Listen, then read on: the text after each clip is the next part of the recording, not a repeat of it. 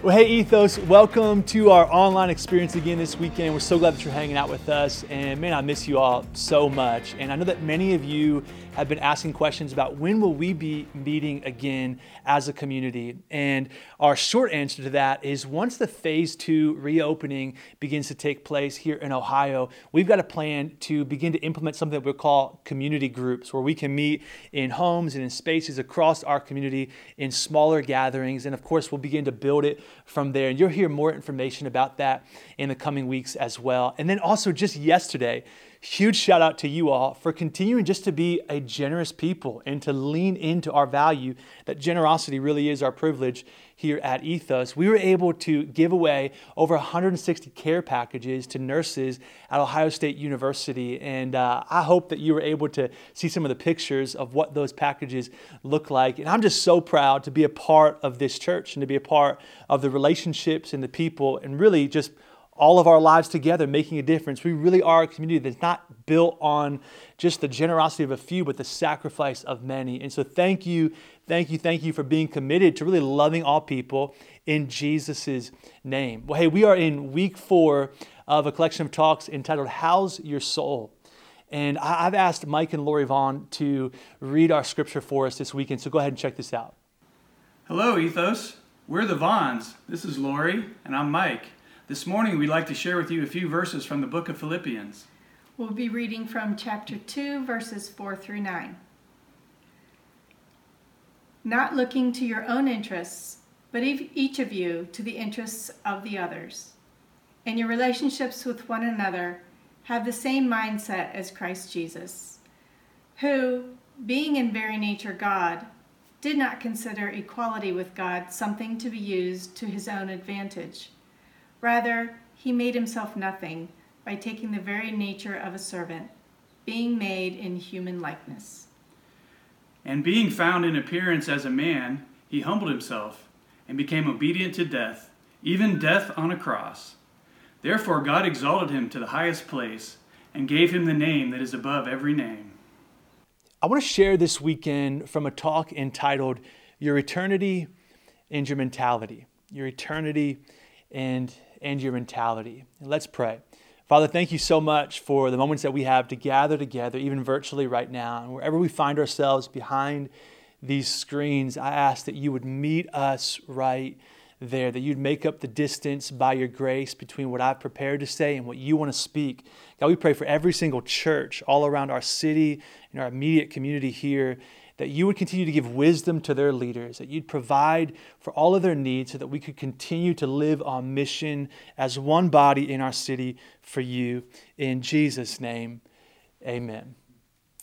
Uh, last year, shortly after Christmas, as I'm sure many of you can relate, we were a little slow in getting just a few of our Christmas decorations put away. In fact, the last thing that we put away was, was the wreath the wreath that hangs on the front door. In fact, by the time that I even remembered to take the wreath down, I noticed that there was a nest, a robin's nest, with a few little baby robin's eggs in the nest. And so I was like, man, I can't, I can't take this down and and consequently, you know, destroy the lives of these future birds. And so I thought this could be fun. Let's leave the leave the wreath up leave the nest up and we can allow our kids, Judah, who's five, and Sophia, who's 11, we can allow them to kind of watch these eggs hatch and then the little birdies fly away. And so every few weeks, we'd, we'd kind of check them out again. I'd hold them and we'd, we'd, we'd look at the nest. And eventually, when they hatched, the kids wanted to watch these little birds uh, grow up. And so every morning, as they would wake up, they'd say, Dad, can I see the birds? And we'd, we'd hold them kind of high enough to kind of see the nest just inside the wreath. And eventually these birds began to begin to slowly fly, fly away. And we were fascinated by the events of watching these birds grow and fully take, take flight. But here's what's so interesting is that at no point during that whole scenario did I ever consider becoming one of those birds. Let me play this out for just a moment. I was fascinated by the birds, but never did I think to myself, man, I really want to be one of these baby birds. But here's what's interesting as it relates to Jesus Christ, and you're probably thinking, how does that relate to Jesus Christ? But as it relates to Jesus Christ, we could almost say, like, count Jesus in. Like, the best mansion that we could possibly think of would be like a bird's nest to Jesus. See, the idea of becoming a bird with a tiny little beak and feathery little wings, it's nothing compared to God becoming a one celled embryo and placing himself within the womb of Mary. Think about that for just a moment. Jesus, who is God, steps out of heaven and comes into the likeness of man. It's, it's kind of like me or you stepping out of our home, putting ourselves into the nest within the wreath of my front door, and becoming a baby bird. It's ludicrous. It's ridiculous. It's something that we would never possibly fathom or imagine or desire to actually do.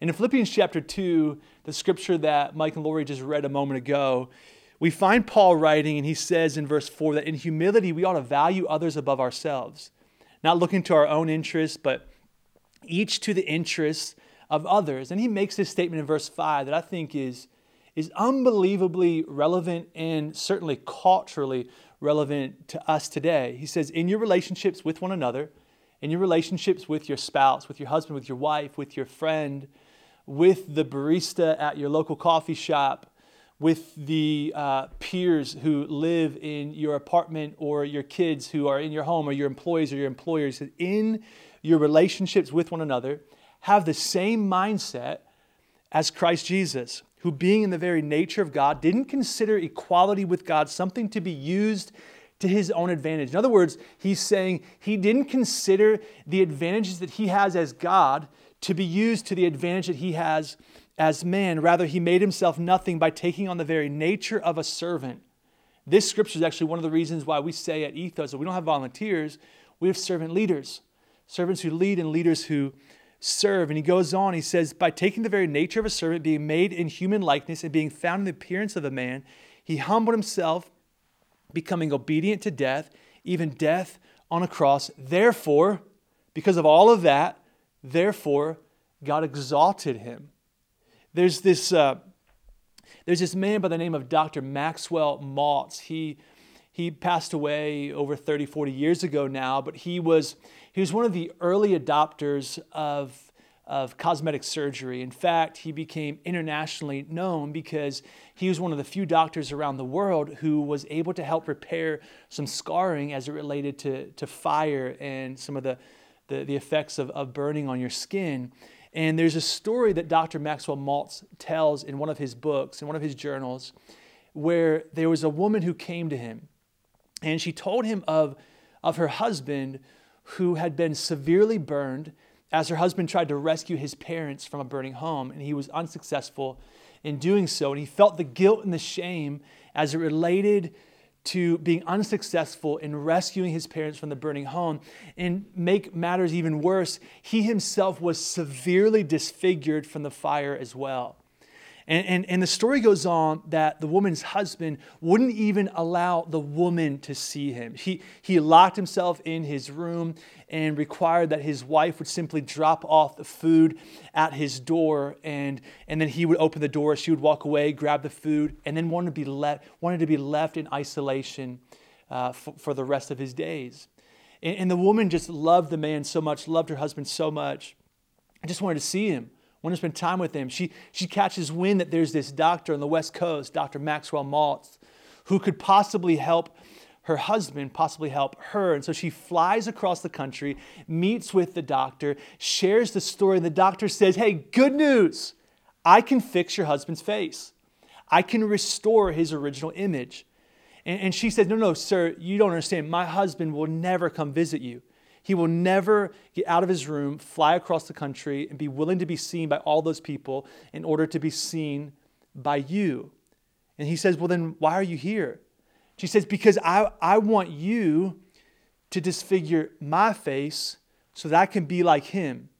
And she says, If I can share his pain, maybe then he'll let me back in his life. The doctor is so moved by the woman that he shows up to the man's house. He himself flies across the country, knocks on the man's door. The man continues to refuse to let the doctor in. Eventually, the doctor through the door says, uh, She wants me, your wife wants me to disfigure her face, to make her face like yours, in hopes that you will let her back into her life. That's how much she loves you. Eventually, the man opened the door and allowed the doctor to perform the procedure on him because he was so moved by the act of love from his wife. You know, the way that that woman felt about her husband is very much indicative of the way that God feels about us. He became like us. Just hang with me for a moment. He, he, he took on our own disfigurement. Just think about the places that he was willing to go. He, he steps out of heaven. Uh, he goes to feeding troughs, to carpentry shops, to the, to, to, to the cross, and to the, to the tomb. And that's where we pick up again then in Philippians chapter 2, verse 5. Let's lean into this one more time, the writings of Paul, where Paul then says, Now in your relationships with one another, have that same mindset, the mindset of Christ Jesus. Now I want to I want to ask us this question today, and this is kind of the climax of, of the whole talk in our time together. I want to ask us this question, and I want us to really lean into this for a moment here at Ethos. If you consider Ethos to be your home, if this is the community in which you're engaging in, and it certainly doesn't have to be, my, my encouragement to all of us is you don't have to live life with Ethos. Just don't ever live life alone. Find a community that you can really engage in and fully give yourself to the people of that community, and so that together we can really make a difference both in our immediate community and all across the world. But if you consider ethos to be your home, I want us to lean into this question for just a moment. If you're a follower of Jesus and you're not even a part of ethos, that's that's okay too, because this is for this is for you. Now, if you're not a follower of Jesus, you can excuse yourself from the conviction of this question for just a moment. But but here's here's the question. God's love has changed your eternity, but has it changed your mentality?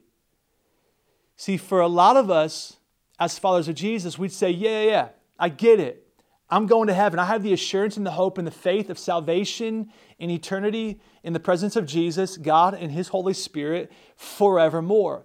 But right now, here on this earth today in 2020, has God's love changed our mentality? Let, let me unpack this just a bit. See, the number of mass killings that continue to happen all across our world, the, the number of racial crimes that, that even just last week, as we caught news of the video that went viral that happened even a couple months before that of Ahmaud Arbery, and, and all that relates to the injustices and even just the, the, the prejudiced jokes that we laugh at and engage in, or the anxiety and depression that those around us are experiencing, maybe that we're experiencing even in our own life, we see it so often even the effects of COVID 19 and the pain that people are experiencing, both physically, relationally, mentally, emotionally.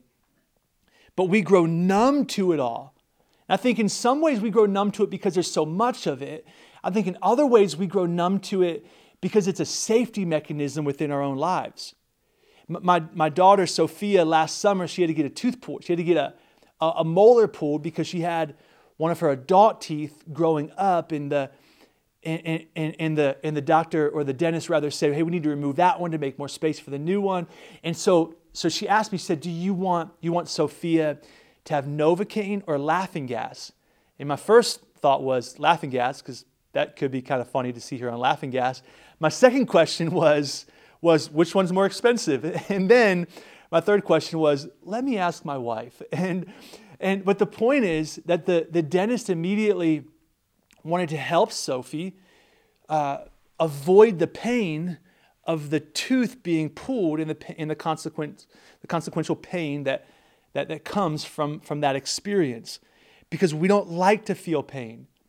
In fact, generally speaking, we try really hard to avoid pain, frustration, burden. We, we generally speaking, we run from those things. And, and a lot of times for good reason, right? Like there, there are times in which we ought to, you know, don't cross the road with your eyes closed, right? Like that's, okay, obvious, right? But, but I think you understand what I'm talking about though. Like, like metaphorically, we avoid pain uh, like it's the bubonic plague. We, we don't want to experience pain within our own lives because we don't know what to do with pain. So here's what we generally do we, we, we tend to focus on our own well being, what I would call safe living or living safe. And we've spoken about this before at Ethos, but I want to lean into it just in a slightly different way slightly different way today because because what if the pain that we experience was actually intended to draw us closer to the will of God for our lives? I believe that our God is big enough to use the stuff that we don't understand to bring even greater understanding of His will for your personal life and His will for us as a community, even here, here at Ethos. Uh, when I was in high school, I was, I was working out with some friends and I was carrying a 45 pound, 45 pound weight. And I, I accidentally dropped the weight on my big toe. And I had sneakers on, but it, it doesn't matter what you're wearing unless it's steel toe boots. It went right through my sneakers and and it hope this isn't too much information, but popped the big nail off of my big toe. And it was not the prettiest thing, and it certainly caused a lot of pain. And instantly I dropped to the floor and, and I began to hold my toe. I ripped my shoe off and I began to hold my big toe with the hand that had just dropped the weight. As I look back on that experience, I, I realized and I remember that what didn't happen was my big toe didn't point its proverbial finger at the hand that just dropped the weight. It didn't begin to blame my hand, even though it really was my hand's fault. It, it, in fact, what happened was the thing whose fault it was actually rushed to the aid of that which was in the most pain.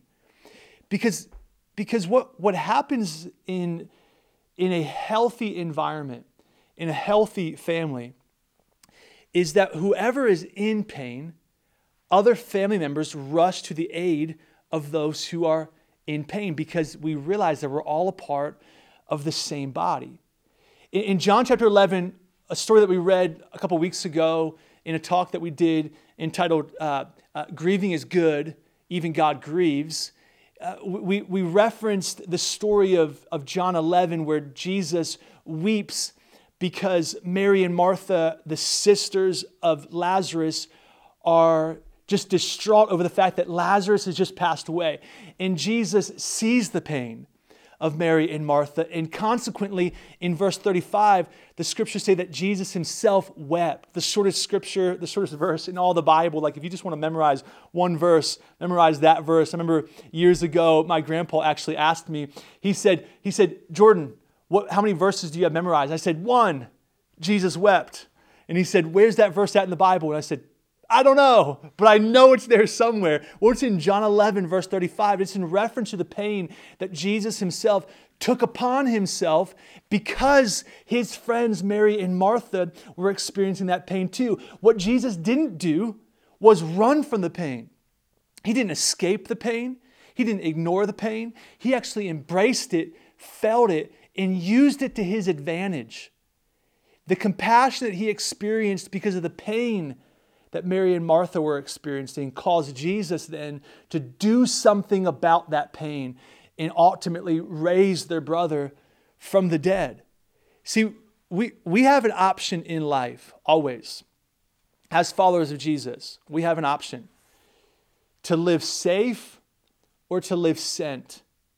And I have hesitated over the last few weeks to even use this terminology that we've introduced to ethos before because I, mostly just in fear that, that we'll misunderstand or misappropriate what I'm trying to say.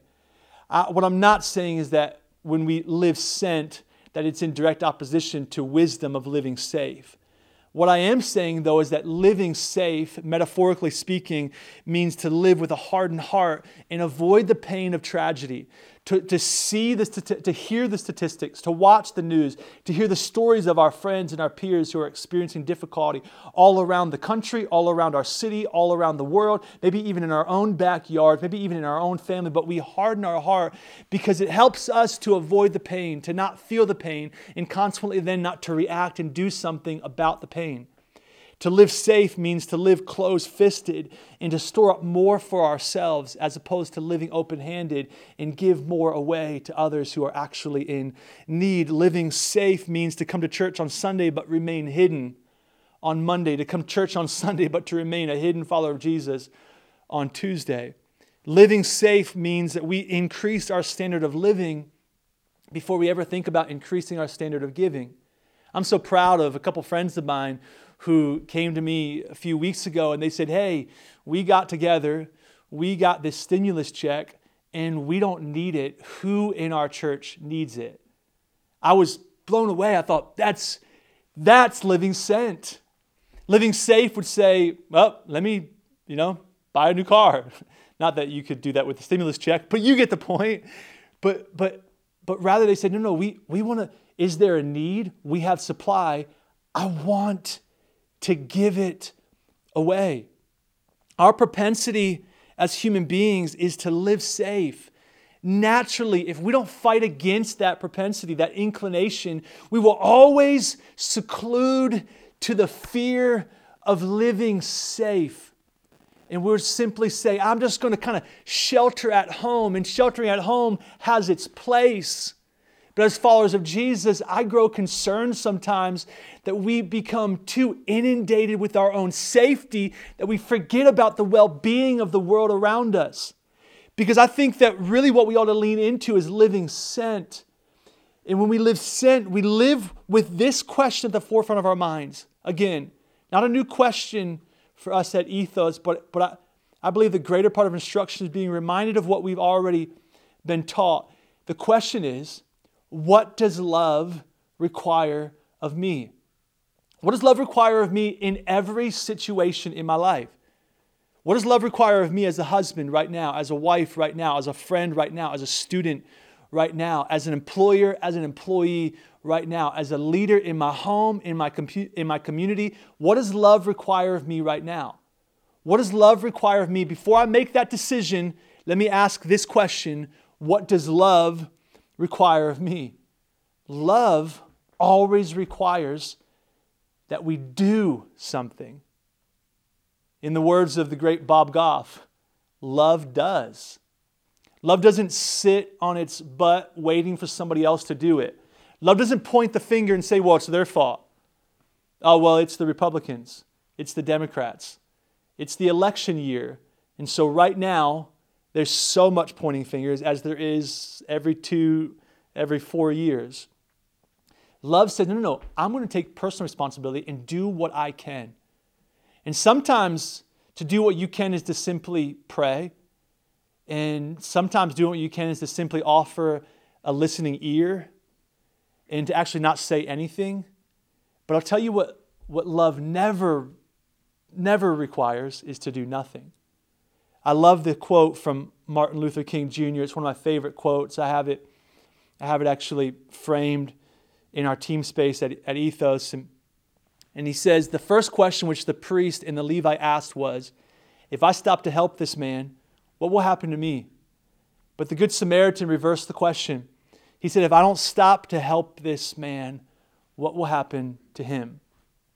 I was reading some articles earlier this week and began to discover the World Food Program just released a statement that they're estimating that we are soon going to hit over 300,000 starvation deaths per day. Let me say that again. They said that within the next three months, we could experience worldwide 300,000 starvation deaths per day. That's up from 21,000 deaths last year at this time. It's all related to the international shutdown of COVID 19. Our suicide rates in our own city right now in Columbus have spiked over 20% just in the last month. And that's just an estimate.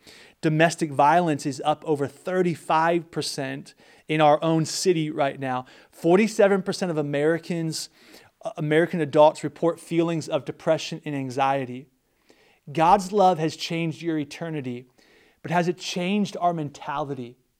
Or do we allow ourselves to become hardened by what's happening all around the world right now? Uh, do, do, does, does, has God's love changed the way that we treat the people who look different than you? Has God's love changed the way that you respond to people who vote different than you? Has God's love changed the way that you care about people who can do nothing for you? You want to really see the true test of, of a man or a woman's character? Watch how they treat people who can do nothing for them. I love the words of Jesus, where he says, Those who do for the least of these have actually done it for me myself. How we treat people who can do nothing for us, Jesus is saying, that's actually how you're treating me, me too. I want to close with this in Romans chapter 13, verse 8. Paul is writing, he says, Let no debt remain outstanding except the continuing debt to love one another. For whoever loves has fulfilled the law, the commandments. You shall not commit adultery, you shall not murder, you shall not, shall not steal, you shall not covet. And whatever other command there may be are summed up in this one command love your neighbor as yourself. Verse 10 says, Love does no harm to a neighbor, therefore, love is the fulfillment of the law. Recently, somebody, somebody told me, they said, Jordan, you, you talk a lot about love. I like, when are we going to get to like some of the deeper stuff? And, and I just smiled and I said, Love is the deeper stuff. I said, if you learn to love your neighbor, you consequently learn to love God. This is the great commandment to love your neighbor as yourself. And in response, you are loving God. So I want to ask this question once again Are we living life on a mission to fulfill the law of love, or are we more concerned with living safe rather than living sent? What does love require of me? It could be simple.